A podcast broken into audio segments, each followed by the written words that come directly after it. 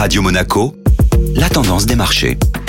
La tendance des marchés avec Société Générale Private Banking. Alexandre Rolando, bonjour. Les marchés européens ont terminé la semaine sur une note négative. Effectivement, Benjamin. Plusieurs annonces ont fait chuter les indices européens vendredi dernier, portant les pertes sur la semaine à plus de 1,5% pour l'indice parisien pour ne pas le citer. C'est notamment du côté des États-Unis qu'il faut se tourner pour y trouver les premiers éléments de réponse. L'annonce des modalités du plan de relance américain, pourtant en ligne avec les récentes anticipations, avec un montant de 1900 milliards de dollars, a suscité des prises de bénéfices, illustrant ainsi le principe du buy the rumor sell news, surtout au moment où l'accélération du virus ne cesse d'attiser les inquiétudes. Les statistiques américaines n'ont fait qu'accompagner ce mouvement. Les ventes au détail, indicateur très suivi car la consommation représente les deux tiers du PIB, ont connu une baisse inattendue. L'indice préliminaire du Michigan de confiance des consommateurs est quant à lui ressorti en dessous du consensus. Le versement d'un nouveau chèque de 1400 dollars destiné aux ménages américains ainsi que l'augmentation des allocations chômage, couplée à la publication des premiers résultats du secteur bancaire, n'ont pas réussi à raviver la flamme haussière. JP Morgan et Citigroup ayant pourtant dévoilé une performance meilleure que prévu. Les regards vont maintenant se tourner vers les publications trimestrielles